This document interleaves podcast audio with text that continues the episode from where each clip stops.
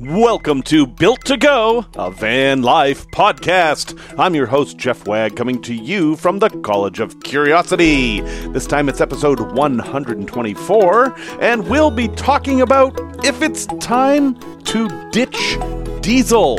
Is it seriously? Are we in a post diesel society? We will discuss.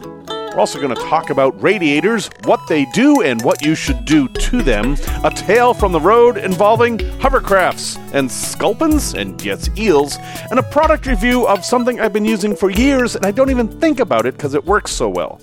Whew. Hello, everyone. Welcome back. I am back from a whirlwind tour of the Northwest I spent a few days in Seattle, and then I got on a ship, and I went up to Ketchikan, and then Juneau, and then Skagway, and then Victoria, British Columbia, and then went back to Seattle, and took a train to Portland, and then went and saw all the waterfalls, and I'm a little tired. I'm a little tired. And uh, yeah, there was no episode last week because there was no way I was going to be able to do an episode last week. It was very, very busy. But I saw some wonderful things and had a great time with about 50 of my closest friends.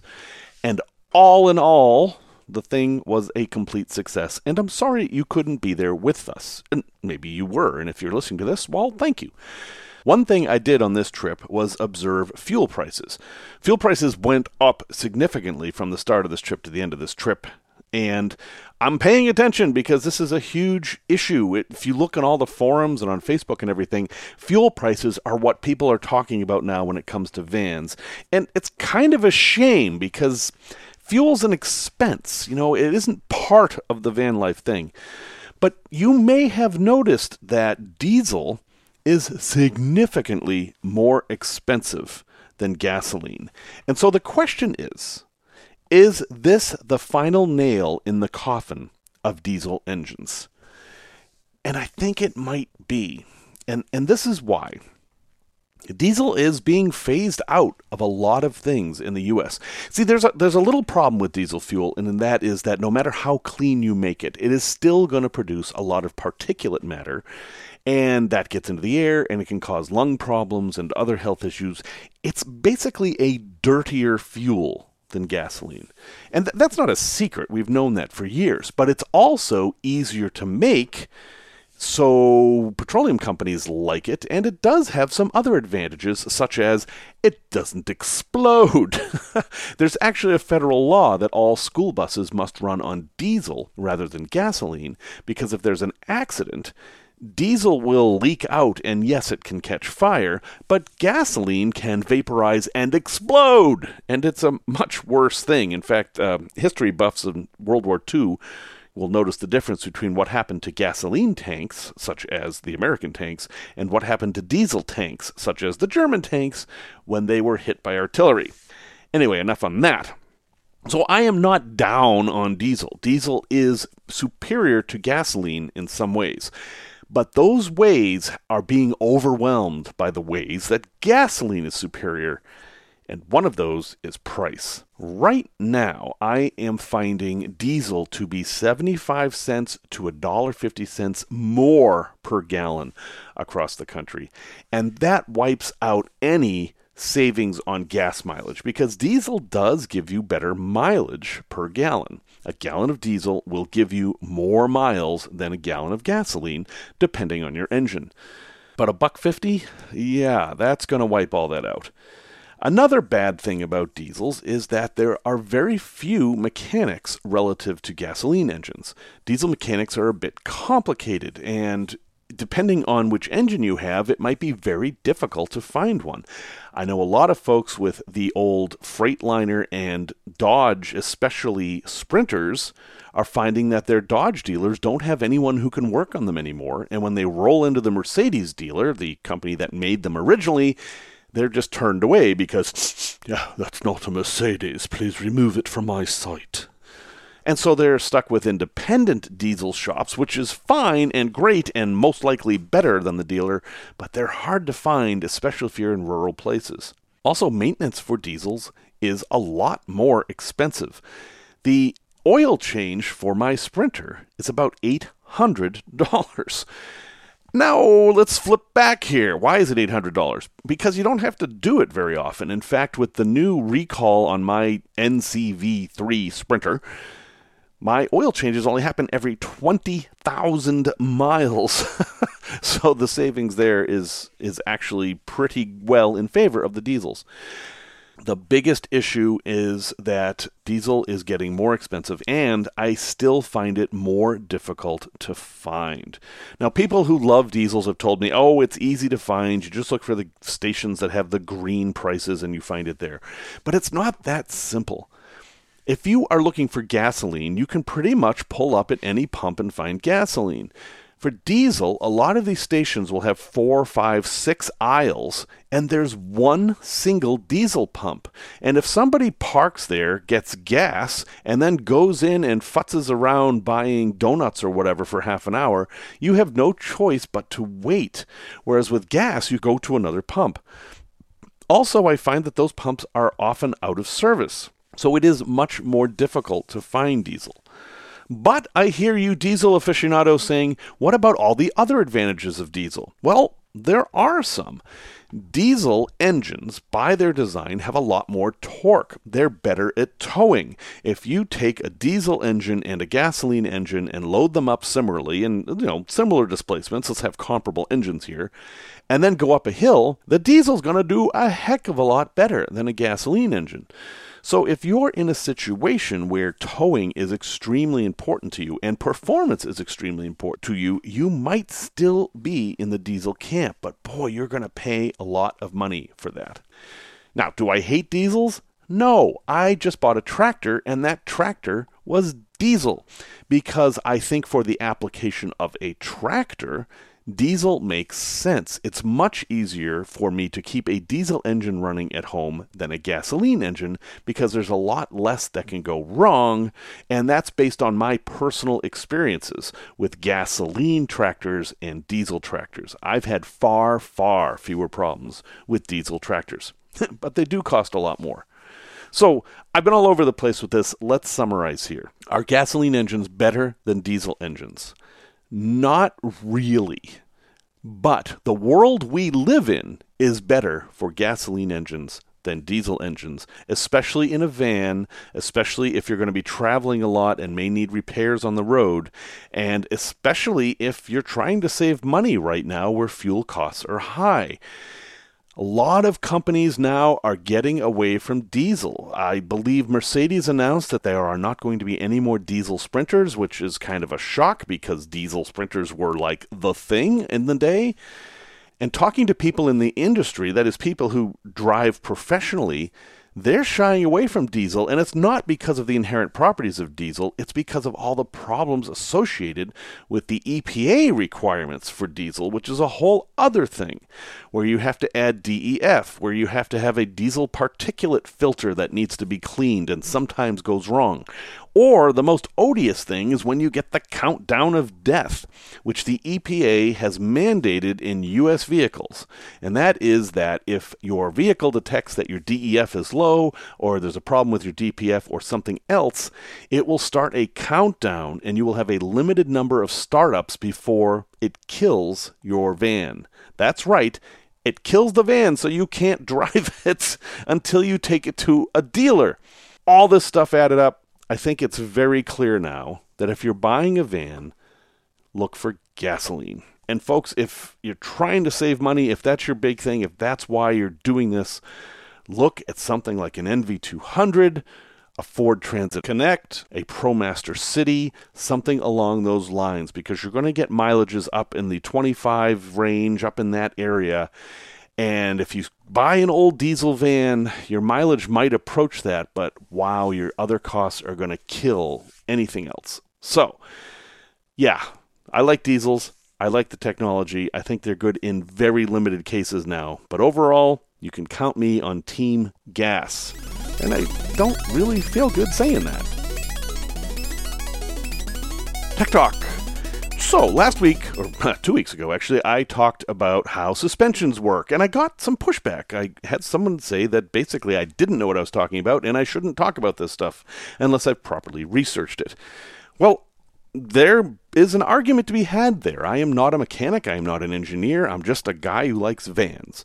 And I have worked on vehicles for years, and I'm sharing with you some of the stuff I know, but I am absolutely not the end all be all of all knowledge about this stuff. Far from it. The issue I have is that this person didn't then tell me what I got wrong. So I went back and looked at the things I said, and I think I was a little muddled on suspending the body over the frame versus suspending the wheels to the body, that kind of a thing. But overall, I couldn't find anything incorrect I said. So here's the deal Take everything I say with a grain of salt, as you should with all people who are doing the things I'm doing. And if you do find something that you think I said wrong, even if you just are thinking that, I don't need proof. Let me know and let's see if we can figure it out together.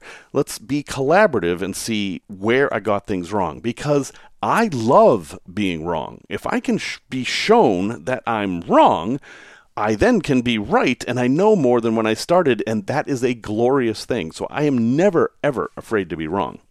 That said, I'm going to leap headfirst into another thing, and this time it's radiators or cooling systems, which are very important things to understand in vehicles.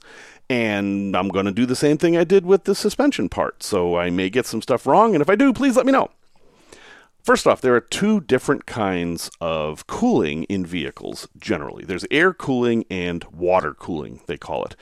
You're going to find water cooling in nearly everything you drive, with the exception of Volkswagen vans. And, you know, if you're going to get real esoteric Corvair vans, but we don't see too many of those anymore. Those are air cooled, and basically, they don't really have a system. Just air flows over the engine and cools it off, and that's the end of it. So there's not a lot to deal with there. Water cooled engines have some advantages in that the temperature is much more controllable, and you can have things like, you know, heat. uh, yes, your heating system inside your vehicle is associated with the heating system of the radiator, which is to remove heat. And some engineer many years ago said, well, what if we removed some of that heat and brought it in the vehicle when it was cold out? And bing, the heater was created. But let's back up and talk about what exactly we're talking about here. If you have a water cooled van, you have a radiator. Everybody knows where the radiator is generally. Now, modern radiators have two caps. There is the pressure cap right on the radiator that you generally shouldn't touch. Then there is the overflow reservoir, which is a plastic container that has a cap on it and two lines, max and min. For maintenance purposes, you want your antifreeze to reach the max line when the vehicle is hot. That's your goal. It doesn't have to be perfect, it can be a little over or a little under, but that's the line you're looking for. What you put in there you should check your owner's manual on. There are differences in antifreeze. The traditional antifreeze to use in engines is ethylene glycol, but some need a mix. There's a thing called OAT you have to worry about. So check your owner's manual for the proper kind of antifreeze. But what's it for, and why are we calling it antifreeze if it's a coolant? I don't understand. All right, it is a coolant, but you also don't want it to freeze. Why don't we just use water in the radiator? Because it would freeze and crack the radiator and possibly crack your engine, which is no good. So the fluid that is used is an antifreeze fluid, that is, it won't freeze. So that's why it's called that. It's a little confusing. Inside the radiator, the fluid circulates through all these little channels, and then there are fins in the radiator that air flows over and takes heat out of the fluid and puts it in the air. And there is a fan that blows on this radiator that helps that process. Now, in new vans, that fan is electric. And there's a thermostat that when the radiator reaches a certain temperature, or the fluid in the radiator reaches a certain temperature, the fan turns on and blows air over the radiator and it cools things down. If you have a temperature gauge, you can actually watch this happen as the temperature gets up to, depends on the van, but 180, 200, 210, something like that. The fan will turn on. Sometimes you can even hear this at idle. And the temperature will go down to about 180 or something, and then it'll turn off. That's how it's supposed to work. Now, that fluid doesn't just sit there, it has to move through your engine. So somewhere you have a what is called a water pump. It doesn't pump water, it pumps antifreeze, but it's called a water pump. And that sends the fluid from the radiator into certain compartments of your engine, thus cooling off the engine. Now, here's where it gets a little complicated. If you have a heater in your van, and heck, most of us do, that fluid is also going to be sent to something called a heater core. And a heater core is simply another radiator inside the vehicle. And that's how your heat works. You basically have two radiators, one under the hood and one inside the vehicle. If you have a fancy vehicle like an ambulance or with something with auxiliary heat, you could have three radiators because there might be one in the back. And it's the same thing. You turn on the fan, it blows over the fins, and hot air comes out. That's really all there is to it. Now, some vehicles will also cool other things like transmissions with the radiator, or they'll add another radiator to it. In my Sprinter, the radiator is combined, where I have a combined engine and transmission cooling radiator. You might have an add on, and you can add add ons as you wish. So, what problems are you likely to find here? Well, if you're overheating, that means your engine coolant temperature has gotten too hot and your engine is in danger of becoming too hot. And if your engine overheats enough, it can do a thing called seizing. And that is when the pistons actually expand in the cylinders and will get stuck or even adhere to the cylinder walls. And this is often a fatal condition for your engine, so you absolutely do not want this to happen. If you find your engine's overheating, well, you need to pull over as soon as you can, as soon as it's safe. And if you're in an emergency situation, there are a few tricks, but they don't work as well as they used to because the way modern engines are designed. One thing you can do is turn on the heat inside the vehicle full blast. That will turn on your second radiator and remove a lot of heat. The other thing you can do is keep your engine RPMs high, which is counterintuitive, but keeping your engine RPMs high circulates the fluid faster but with electric fans, that isn't as good as it used to be. Old fashioned fans, like in older vans, use what's called a fan clutch, which is a mechanical thing. We're getting a little too detailed here. Anyway, what does this all mean for you? Well, check your radiator fluid, make sure it's in the right place, make sure it's the right color. You don't want it to look rusty you don't want to look brown. You want it to look either, well, it depends. It could be pink, it could be blue, it could be green. There's all different kinds of colors. But find out what the proper color is for your van. Make sure it's at the right level. I hope this gives you a general overview of how the system works and takes a little bit of the mystery out. Tales from the road. So, one of the things my wife and I like to do when we go on cruises is whale watching. And we actually had a wonderful whale watching experience just on the ship. I mean, we weren't on a separate tour. We were on Celebrity Solstice, cruising up through the uh, inside passage and just looking over the rails. We saw all kinds of humpback whales. There's a lot to see up there.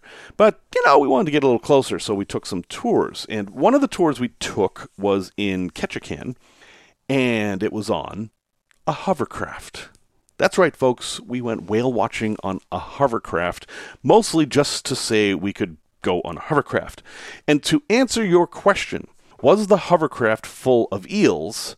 I'm happy to report that it was, because I made sure that it would be, because I brought a can of baby eels with me, thus sealing in the fact that my hovercraft was full of eels. If you have no idea what I'm talking about, Google it. That's all. But oddly, one of the most interesting parts of this whale watch on the hovercraft, other than cruising around in the hovercraft, which is just inherently cool, was pulling up a crab pot. So the company that does this wants to do what's called citizen science, which is that they have folks who aren't scientists go out and record data so that scientists can analyze them. And they have a number of crab pots out there in the water, and they pull them up and basically record what's in there. They're looking for things like green crabs, which are an invasive species, and then sea urchins and sea stars and all that kind of a thing. Well, in ours, we found something that no one had ever seen before. We found the giant sunflower sea stars that everyone thought we would find, and we found a bunch of sculpin, which are kind of a, a fish that flies in the water. They don't come out of the water, but they're a ground dwelling fish that has giant pectoral fins that are like wings. They're also called sea robins, if you remember the B 52 song Rock Lobster. But what no one had ever seen before was a sea star eating a sculpin. now this this giant sunflower sea star is it's really big. It it weighs maybe 10 pounds and it's the size of a large dinner plate and it has probably 12 or 14 arms. It's not like your normal quote unquote starfish. This thing's enormous. And we picked one up very carefully and we were instantly slimed because these things just discharge tons of slime. And we noticed a fish hanging out of it and it was wiggling. The fish was still moving, but the sea star had a really tight grip on its head and was very slowly sucking it into its body. And over the course of the time we were recording all this, it sucked in more and more and more, and finally the fish gave up and resigned itself to its fate to be reincorporated into a sea star. And everybody on board was simultaneously horrified and mystified, and it was an interesting moment. Lots of pictures were taken, and uh, I'm sorry, the poor sculpin is now no more. But the sea star and everything else in the basket did get thrown back. And the moral of the story is well, we're all just recycled dinosaur meat anyway. Product review. So, I encountered somebody recently who I had recommended something to 10 years ago, and they took my recommendation and we're still using it, and I'm still using it, and well, I figured I better tell you about this thing that I use all the time that just works and I don't even think about. And that is the Skinny Wallet, specifically the Big Skinny Wallet. That's what it's called. No, I'm not being sponsored by this. I know there's lots of wallet companies that sponsor people, but I've got this wallet that has lasted me 15 years now. And like it says, it is a big, skinny wallet. It is made out of this nylon material that's super, super tough, and basically it just doesn't ever wear out. And it has a nice shape. It is a normal bifold wallet, but the edges are curved, so it easily fits in a front pocket. It's made for travelers. It also has a little plastic insert part for your driver's license so you can show your driver's license without having to take things out. And it has a number of little pockets kind of underneath that's easy to hide stuff. But the end result is that your wallet will only be very, very, very slightly bigger than its contents, and yet still be very sturdy and feel solid. Again, folks, I've been using this wallet for 15 years. It's far longer than any other wallet I've ever owned. It wears better than leather. It doesn't fall out of my pocket very easily. It's just kind of the perfect wallet. So I'll have a link in the show notes, but it's just called the Big Skinny Wallet. If you're looking for a wallet that takes up a minimal amount of space and it just you're just done with your wallets wearing out, Heck, go get yourself a big skinny wallet, and I hope you have as much luck with it as I have. A place to visit. This is not going to be a revelatory place to visit. This is the waterfalls of the Columbia River Gorge, about 45 minutes east of Portland. Everybody knows about this, basically. If you know about Western Oregon in the Portland area, you know about these falls. But having just visited there, I have some information that might be very useful for you if you're planning a trip there this summer. First off, know that the road is so crowded now that after, I think, May 21st, they're going to require a timed permit. You're not going to be able to just drive there. You're going to have to get a timed permit when you can enter the road. And now I know why. The biggest of the many, many falls, I would guess there's nine falls there, depending on how you count, the biggest of those is Multnomah Falls, and it's very, very big. It is a super impressive thing to see. You want to see it. The problem is that the parking lot holds about one fifth the capacity they need for this to be an easy place to get to. And it's on a two lane road. So what happens is you get close to the falls, maybe half a mile from the falls, all traffic stops and you have to sit there and basically wait for the parking lot to turn over. And you could be sitting there an hour it is a big problem if you have any kind of time schedule or if you are just using that road, which is Route 30, to just travel, which don't do that. Route 30 is a tourist road. Don't use it for anything else. So, know that there's that timed thing coming up. You're going to have to do research on that. But also know that they have done something to make it easier to get to Multnomah Falls. And that is don't go on Route 30 go on the interstate, which is I 84, and there's a parking area on the interstate. And they made a tunnel so you can walk from there to Multnomah Falls. Now, the problem with this is that you're only going to be able to see Multnomah Falls. But check it out here. If you're very, very clever, you can come in on one end see all the falls, and then turn around. Yes, it's way out of the way, but it's worth it. Get on I 84, then go see Multnomah Falls that way. Go back to your car, go to the end, and then come back on I 30 and see the waterfalls you didn't catch the first time. It sounds horrible, and if you look at it on a map, you're doubling the distance you have to travel. But it's not that long, and folks, you're going to spend a whole lot less time stuck in traffic. So, should you see this stuff? Absolutely. It is some of the most beautiful stuff in the world. There is no admission, it's free. You'll have amazing photographs, lots of hiking, interesting birds to see. I mean, yes, you should go. But know that because it's popular, there are problems. So I hope those tips will help you, and I do, do encourage you to go resource recommendation. This doesn't have very much to do with vans at all, but it's an app I use all the time and it was very popular on the cruise, so I think I'll just tell you about it and you can decide whether it be useful to you. Have you ever seen a ship on a river or off the coast and wondered what ship that was or where it was going and all that kind of stuff? Well, there's an app for that. It's called Marine Traffic, and it taps into the AIS system, which is what ships use to broadcast where they are to other ships, so, you know, they don't bump into each other, among other things. And you can access this data for free. Uh, it has an augmented reality mode where you can hold it up, hold up your phone and look through it and then kind of aim at the ship and it'll tell you what ship it is, and maybe even able to tell you where it's coming from, where it's going to, how fast it is, when the last time it was docked, etc., etc., etc. Now, this is a professional tool, so there are lots of upgrades built in, and you may decide whether you want those or not. Like, you can find out its long term history, you can find out ships that are too far away for the ground stations to pick up and that they have to use satellite to track, all that kind of stuff, if you want to pay for it. One of the things I like is that if I'm near the ocean and I really want to check out what all these ships are doing, I can get a day pass for the satellite tracking for only 99 cents, which I've done many times. They have made significant money out of me. So I'm just tossing this out there. If there are any other ship buffs out there, it's called Marine Traffic. It's a website. It's on Google. It's on iPhone. It's pretty easy to find. And uh, I really like it. I've been using it for probably 10 years.